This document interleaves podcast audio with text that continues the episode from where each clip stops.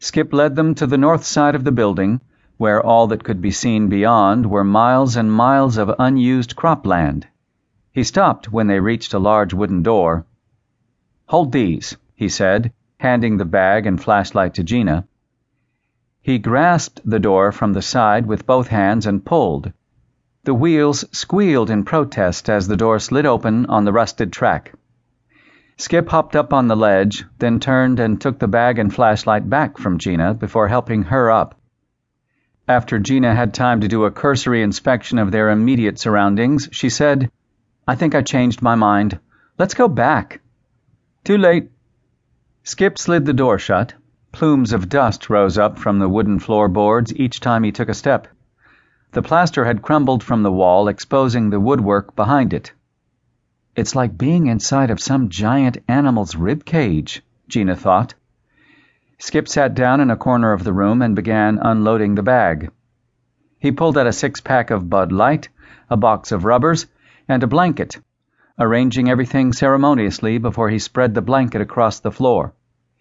Skip cracked open two of the beers, handing one to Gina as she sat down on the blanket. This is very romantic, Gina said. Skip laughed almost hard enough to squirt beer out of his nose. It's all for you, baby. For a lay, you mean? Drink your beer. There was silence for a little while as they drank their beers too fast. Skip ran a hand through his closely cropped hair and said, See, it's not so bad. It's spooky. Not really. Did you see the train tracks out back? They used to load train cars here. With what? Coal and shit, I guess. I don't think there's been a train on those tracks for as long as I've been alive. They don't use them anymore. That's a very thorough historical account. Shut up. Skip took her beer and put it aside. He slid close to her, kissing her neck. This place gets me so hot, Gina said, tilting her head back. Skip paused. You're kidding. Yes. Damn, you've got a mouth on you. So you've told me. He pushed her down gently until she was lying on her back. He climbed on top of her, about to kiss her, when she stopped him. Tell me you love me, Gina said. You know I do. He leaned over, and just as their lips were about to meet, Gina stopped him again.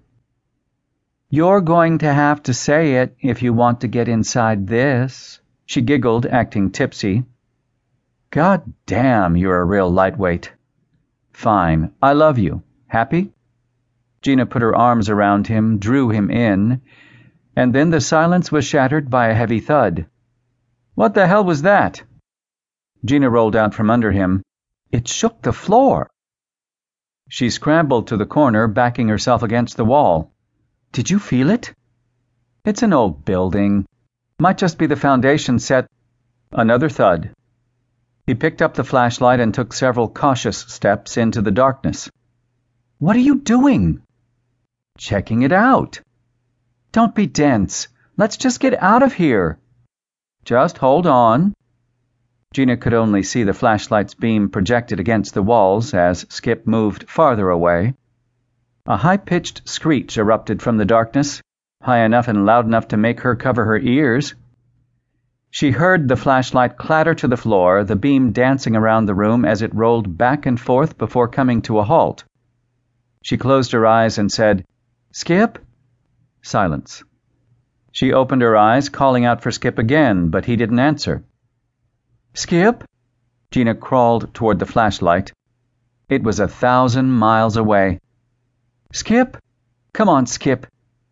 You better not be clowning around, because you won't ever get late again if you are. She reached the flashlight and grabbed it.